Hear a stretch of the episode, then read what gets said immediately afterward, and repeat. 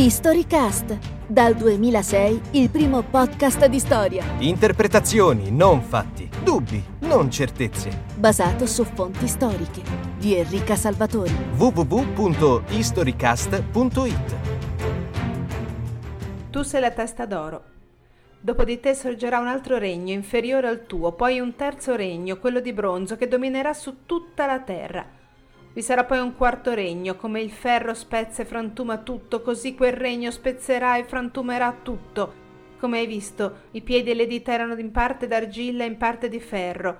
Ciò significa che una parte del regno sarà forte e l'altra fragile. Al tempo di questi re il Dio del cielo farà sorgere un regno che non sarà mai distrutto e non sarà trasmesso ad altro popolo, stritolerà e annienterà tutti gli altri regni, mentre esso durerà per sempre. Questo significa quella pietra che tu hai visto staccarsi dal monte, non per mano d'uomo, e che ha stritolato il ferro, il bronzo, l'argilla, l'argento e l'oro.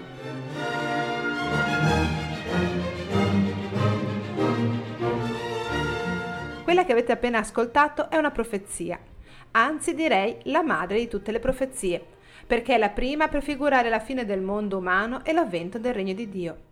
A farle Daniele, nell'omonimo libro del Vecchio Testamento, quando il re di Babilonia Nabucodonosor lo consulta perché lo aiuti a svelare il significato di un sogno inquietante. Una grande statua con la testa d'oro, il petto e le braccia d'argento, il ventre e le cosce di bronzo, le gambe e i piedi in parte d'argilla e in parte di ferro, viene colpita e distrutta da una pietra proveniente dal cielo. Con Daniele e la sua pietra che distrugge i regni umani per crearne uno eterno e divino, Historicast si avventura in un tema un po' inusuale, non un fatto storico né un personaggio curioso, ma un'idea, l'idea della fine del mondo. Non abbiate paura, non crediamo che Daniele o i Maya abbiano previsto l'arrivo di un asteroide assassino, ma ci sembrava interessante andare a investigare sulle radici storiche delle paure che ogni tanto attraversano questo nostro Occidente inquieto e ragionare quindi sull'irrompere del concetto di fine nel nostro modo di pensare.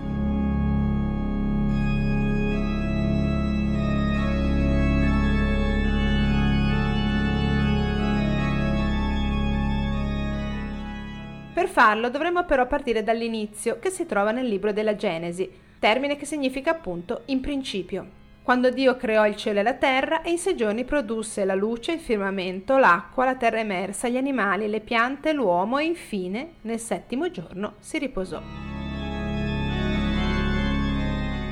La fede nella storicità di questo evento, testimoniata appunto dalle prime righe del primo libro del Pentateuco, segnò una svolta epocale nel modo di vedere la storia per le genti del bacino del Mediterraneo.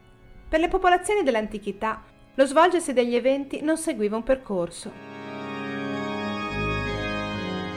Per gli antichi egizi, ad esempio, il tempo era un susseguirsi regolare di piene del Nilo e di depositi fertili di limo nei campi, una periodicità più o meno stabile a cui corrispondeva l'ordine sociale garantito dal faraone, Dio in terra, tutore della stabilità. Conquista e vittorie del sovrano non segnavano tappe di avanzamento della società, ma semplici conferme della convinzione che la quotidianità era governata dagli dei.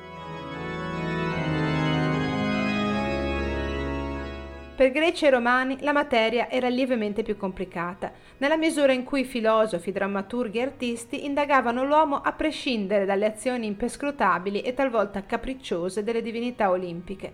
L'analisi della storia umana li faceva però propendere verso una visione ciclica del tempo, in cui i regni sorgevano, fiorivano e decadevano, scomparendo nella polvere per lasciare spazio ad altri regni, in una successione apparentemente priva di un significato unitario.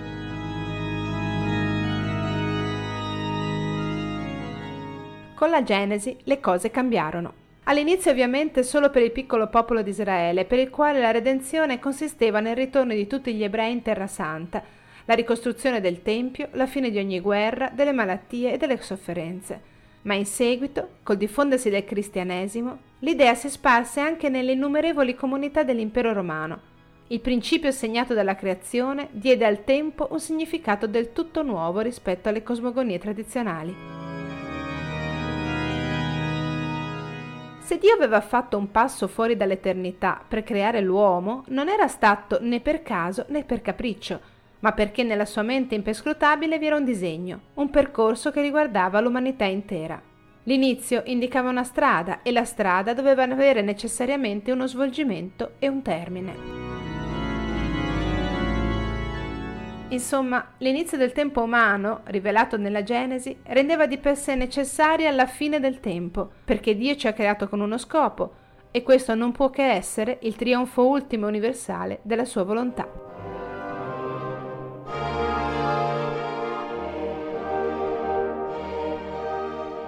Non pensate che quanto affermato sia solo materia di fede. Che siamo o non siamo credenti, questo modo di pensare ci ha infatti lasciato un'eredità profonda, che si è radicata nella nostra visione delle cose e che non si cancella facilmente.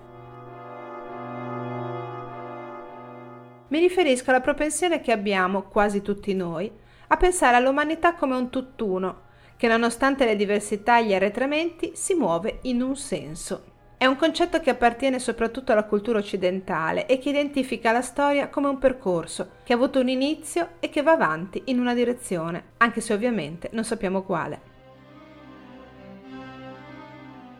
Ebbene, questa propensione a pensare al tempo come una freccia ci viene in buona parte proprio da quel in principio Dio creò, su cui i saggi e pensatori giudei del 164 a.C., l'epoca in cui si ritiene sia stato scritto il libro di Daniele, meditarono raccogliendo storie e profezie più antiche su ciò che conduceva alla fine. Per i primi cristiani la direzione indicata dalla freccia era chiarissima e il bersaglio estremamente vicino. Paolo di Tarso, 50 anni dopo la nascita di Cristo, esortava gli abitanti di Tessalonica a vegliare e a comportarsi rettamente, perché la venuta del Signore si sarebbe verificata nel corso della loro vita terrena. Lo confortava in questo senso il Vangelo di Luca, che infatti avverte non passerà questa generazione finché tutto ciò non sia avvenuto. Insomma, per i primi cristiani la fine del mondo non solo era un evento imminente, ma lungi dall'essere temuto, era profondamente e sinceramente desiderato. Non poteva infatti essere visto come una catastrofe, perché avrebbe segnato il trionfo del regno di Dio, la risurrezione dei morti e la conseguenza vicinanza dei giusti al Creatore.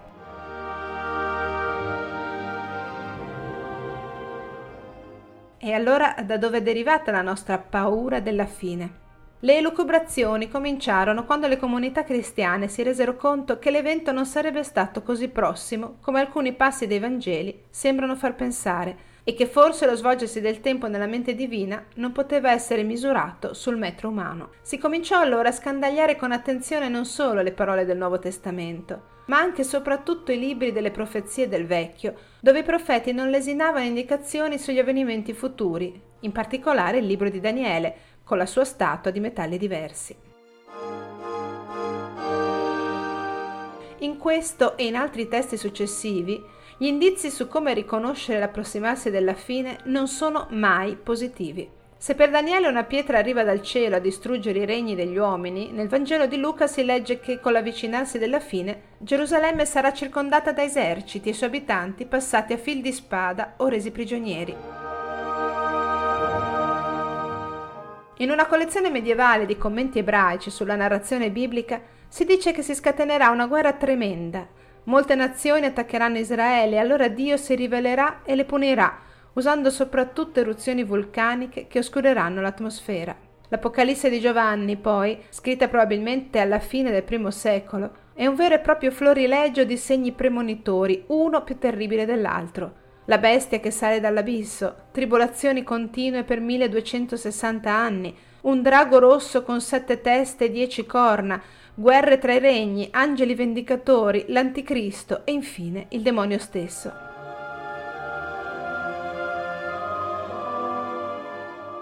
Per le inquiete e talvolta disorientate comunità cristiane tra la tarda antichità e l'altro medioevo, Disastri, flagelli, guerre, distruzioni potevano quindi essere letti anche come segni di una volontà divina che indicava la fine imminente, indizi che dovevano essere correttamente interpretati e stimoli per mantenersi vigili e saldi nella fede.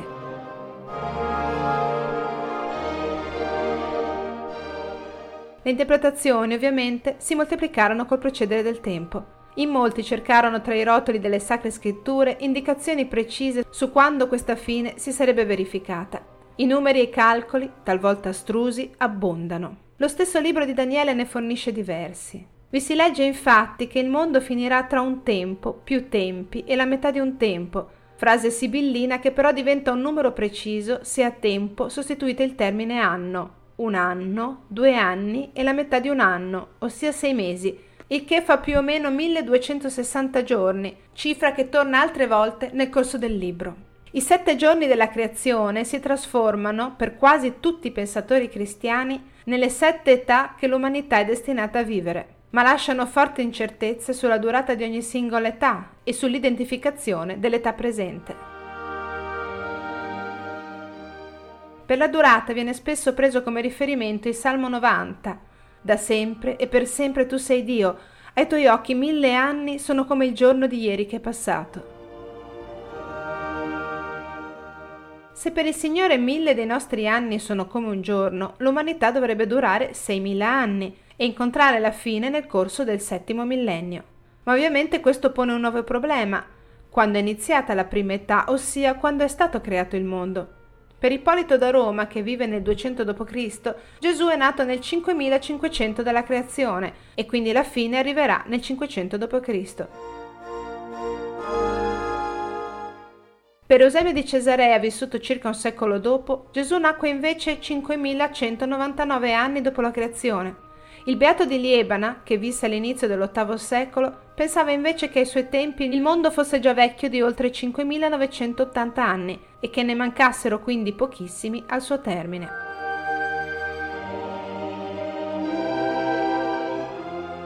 Sono esercizi numerici che oggi possono sembrarci sciocchi e sterili, ma sbaglieremmo assai a leggerli in questa maniera. Si trattava in realtà di tentativi, talvolta sofferti, talvolta pieni di speranza, di poter scrutare nella mente di Dio e quindi nel senso dell'esistenza, di concretizzare in giorni, anni, millenni un disegno che per il credente era rivelato nella Bibbia e che solo la cecità o la limitatezza della mente umana non rendeva più chiaro. Sbaglieremmo inoltre perché le elucubrazioni sulle date e i numeri non furono certo l'unico modo di interpretare l'arrivo della fine. Anzi, furono numerosi gli intellettuali dell'era cristiana che non accettarono questa visione e provarono a cercare nei testi sacri significati più elevati.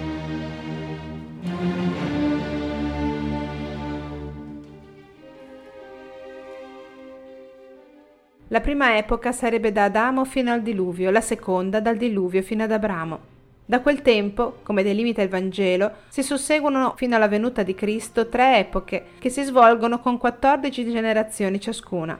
La prima da Abramo fino a Davide, la seconda da lui fino alla deportazione in Babilonia, la terza fino alla nascita di Cristo. Sono dunque in tutto cinque epoche, la sesta è in atto, ma non la si deve misurare con il numero delle generazioni, per quel che è stato detto, non spetta a voi conoscere i tempi che il Padre ha riservato al suo potere. Dopo questa epoca, quasi fosse il settimo giorno, Dio riposerà. Lì riposeremo e vedremo, vedremo e ameremo, ameremo e loderemo. Ecco quel che si avrà senza fine alla fine. Infatti quale altro sarà il nostro fine che giungere al regno che non avrà fine?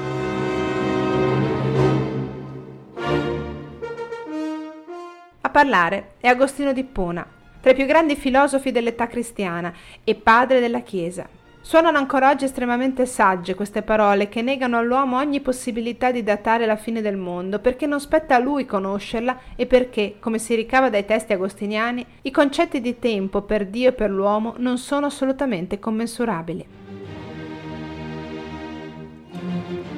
Sono parole che colpiscono ancora di più se ci fermiamo a pensare che in un certo senso, ai tempi di Agostino, davvero un mondo stava finendo. L'impero romano dava infatti segni vistosi di sgretolamento. Il Nord Africa, dove il filosofo era nato e operava tra IV e V secolo, era sconvolto da ribellioni antiimperiali e venne invaso proprio nel corso della sua vita dai Vandali, che vi costruirono un regno.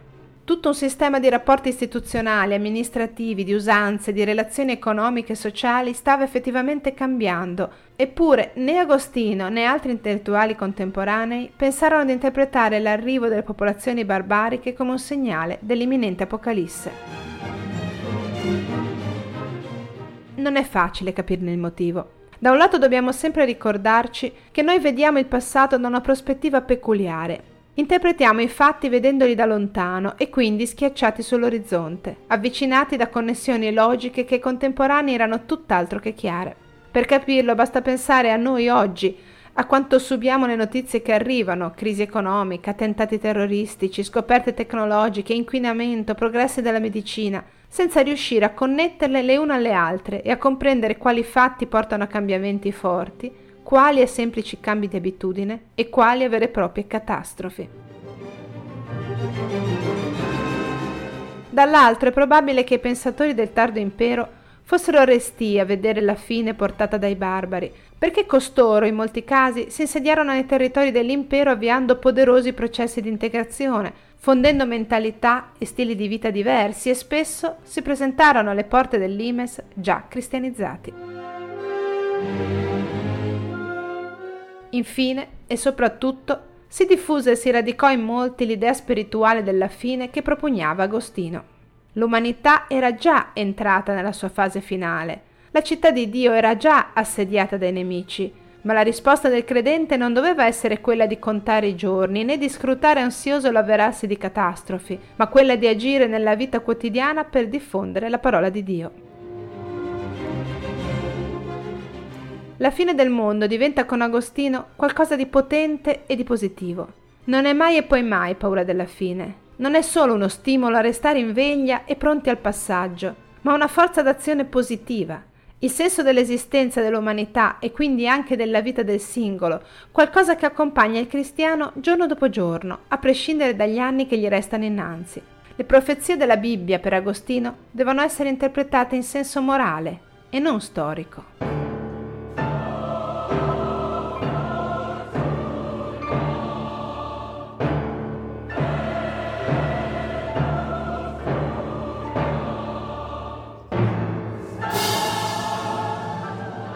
Per tutto il Medioevo e per l'età moderna, queste due visioni della fine del mondo, una che guardava al tempo storico e l'altra al tempo spirituale, convissero, alternandosi e inseguendosi senza posa. Ci furono eventi come ad esempio l'arrivo degli arabi nel Mediterraneo o la liberazione di Gerusalemme nella prima crociata, che indussero molti a pensare che l'Armageddon fosse ormai prossimo. In fondo per il Vangelo la città santa non doveva essere circondata da eserciti, e i suoi abitanti massacrati o fatti prigionieri? Altri eventi, invece, come lo scadere dell'anno 1000, lasciarono buona parte della popolazione indifferente, come testimoniano i tanti documenti di compravendita o di privilegio siglati tra 999 e 1001. Ben lontani dal fermarsi per la paura della fine, gli europei a cavallo del millennio erano già da qualche decennio fortemente impegnati in scambi economici, floridi e di larga portata. Un mondo nuovo stava rinascendo in quegli anni e non si sarebbe certo fermato per un mero calcolo numerico su date, oltretutto molto fluide, dato che il calendario mutava di città in città, di regno in regno.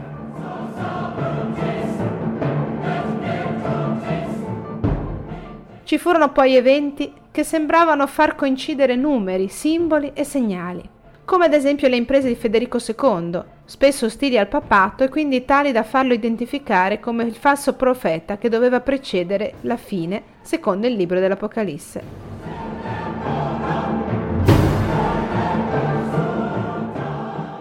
Una bestia furiosa uscita dal mare, piena di parole bestemmiatrici. I piedi sono quelli di un orso, i denti quelli di un leone. Assomiglia a un leopardo e apre le fauci solo per oltraggiare il nome di Dio esclama Gregorio IX nel 1239. Osservate la testa, il corpo, la coda di questa bestia, di questo Federico, di questo presunto imperatore. Caso volle che Federico II esercitasse il suo potere prima del 1260, la data fatidica e il numero indicato da Daniele nel suo libro come un tempo, due tempi e la metà di un tempo. Alimentate dai testi di Gioacchino da Fiore, all'approssimarsi dell'anno l'attesa e la paura si fecero spasmodiche, ma poi Federico morì proprio alla metà del secolo e i fautori del pallottoliere divino si ritirarono delusi nei loro scranni.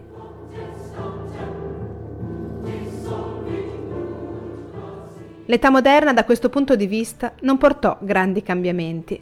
Nostradamus visse nel medesimo secolo di Galileo Galilei che comunque campava scrivendo oroscopi. Certo, il metodo scientifico da lui inaugurato aprì la strada a scoperte continue e a una visione del mondo che separava Dio dall'uomo, Dio nel suo spazio e tempo metafisici e l'uomo impegnato a capire meglio il mondo fisico governato da leggi numeriche. Tuttavia gli scienziati erano sempre uomini del loro tempo e nella maggior parte dei casi credenti appassionati.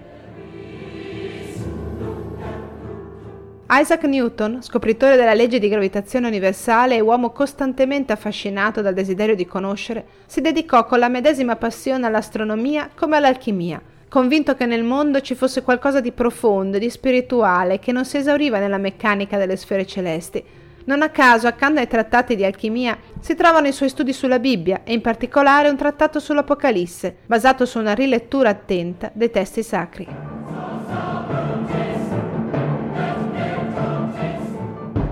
Le scoperte sui fossili e sull'evoluzione della specie talvolta confermarono l'idea che una fine catastrofica poteva realizzarsi, come già nel passato aveva messo fine a intere specie animali, o anche, come alcuni pensavano, a un'intera civiltà, quella di Atlantide. Si fece strada in molti scienziati l'idea che alcune civiltà del passato potevano aver avuto nozioni e conoscenze più perfezionate delle nostre e poi essere state distrutte da eventi catastrofici immotivati.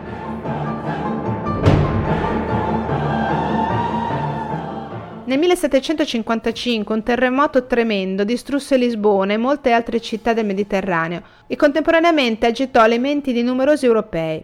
All'epoca il Portogallo era un paese fortemente cattolico, impegnato nella cristianizzazione delle colonie. Perché Dio lo aveva voluto punire? Oltretutto proprio nel giorno di ogni santi. La contraddizione evidente scatenò discussioni filosofiche intense, in cui ci fu chi pretese di interpretare l'evento come punizione divina per il massacro degli indios e chi invece cercò altre spiegazioni. Si cominciò a negare che il male fosse uno dei segnali della volontà divina o di una natura razionale e giusta.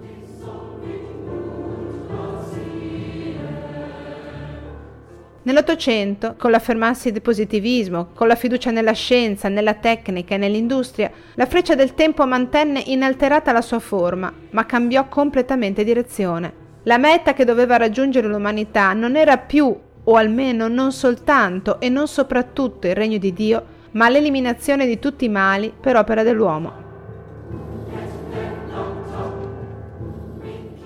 Alla fede in Dio si sostituì una nuova fede, altrettanto potente, quella nel progresso. Si diffuse capillarmente la convinzione che il percorso dell'umanità tendeva per gradi o tappe alla felicità del genere umano, che il progresso coincideva con lo sviluppo del sapere scientifico e della tecnica e che questo portava come conseguenza anche il progresso politico e morale della società.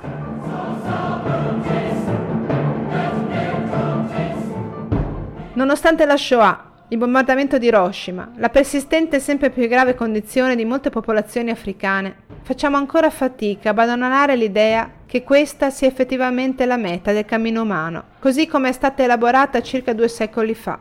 Eppure, paradossalmente, proprio la fiducia cieca nel progresso scientifico e tecnologico ha posto oggi l'umanità estremamente vicina a una catastrofica fine del mondo, resa probabile da macroscopici cambiamenti del clima e dall'inquinamento, Mai come ora l'uomo ha avuto nelle sue mani la concreta possibilità di arrivare all'autodistruzione. Molto più banalmente siamo attraversati proprio in questi anni da una crisi economica grave, dovuta al modello imperante nella logica del mercato, ossia che si debba sempre puntare al progresso, alla crescita del profitto, a prescindere dalla sua sostenibilità.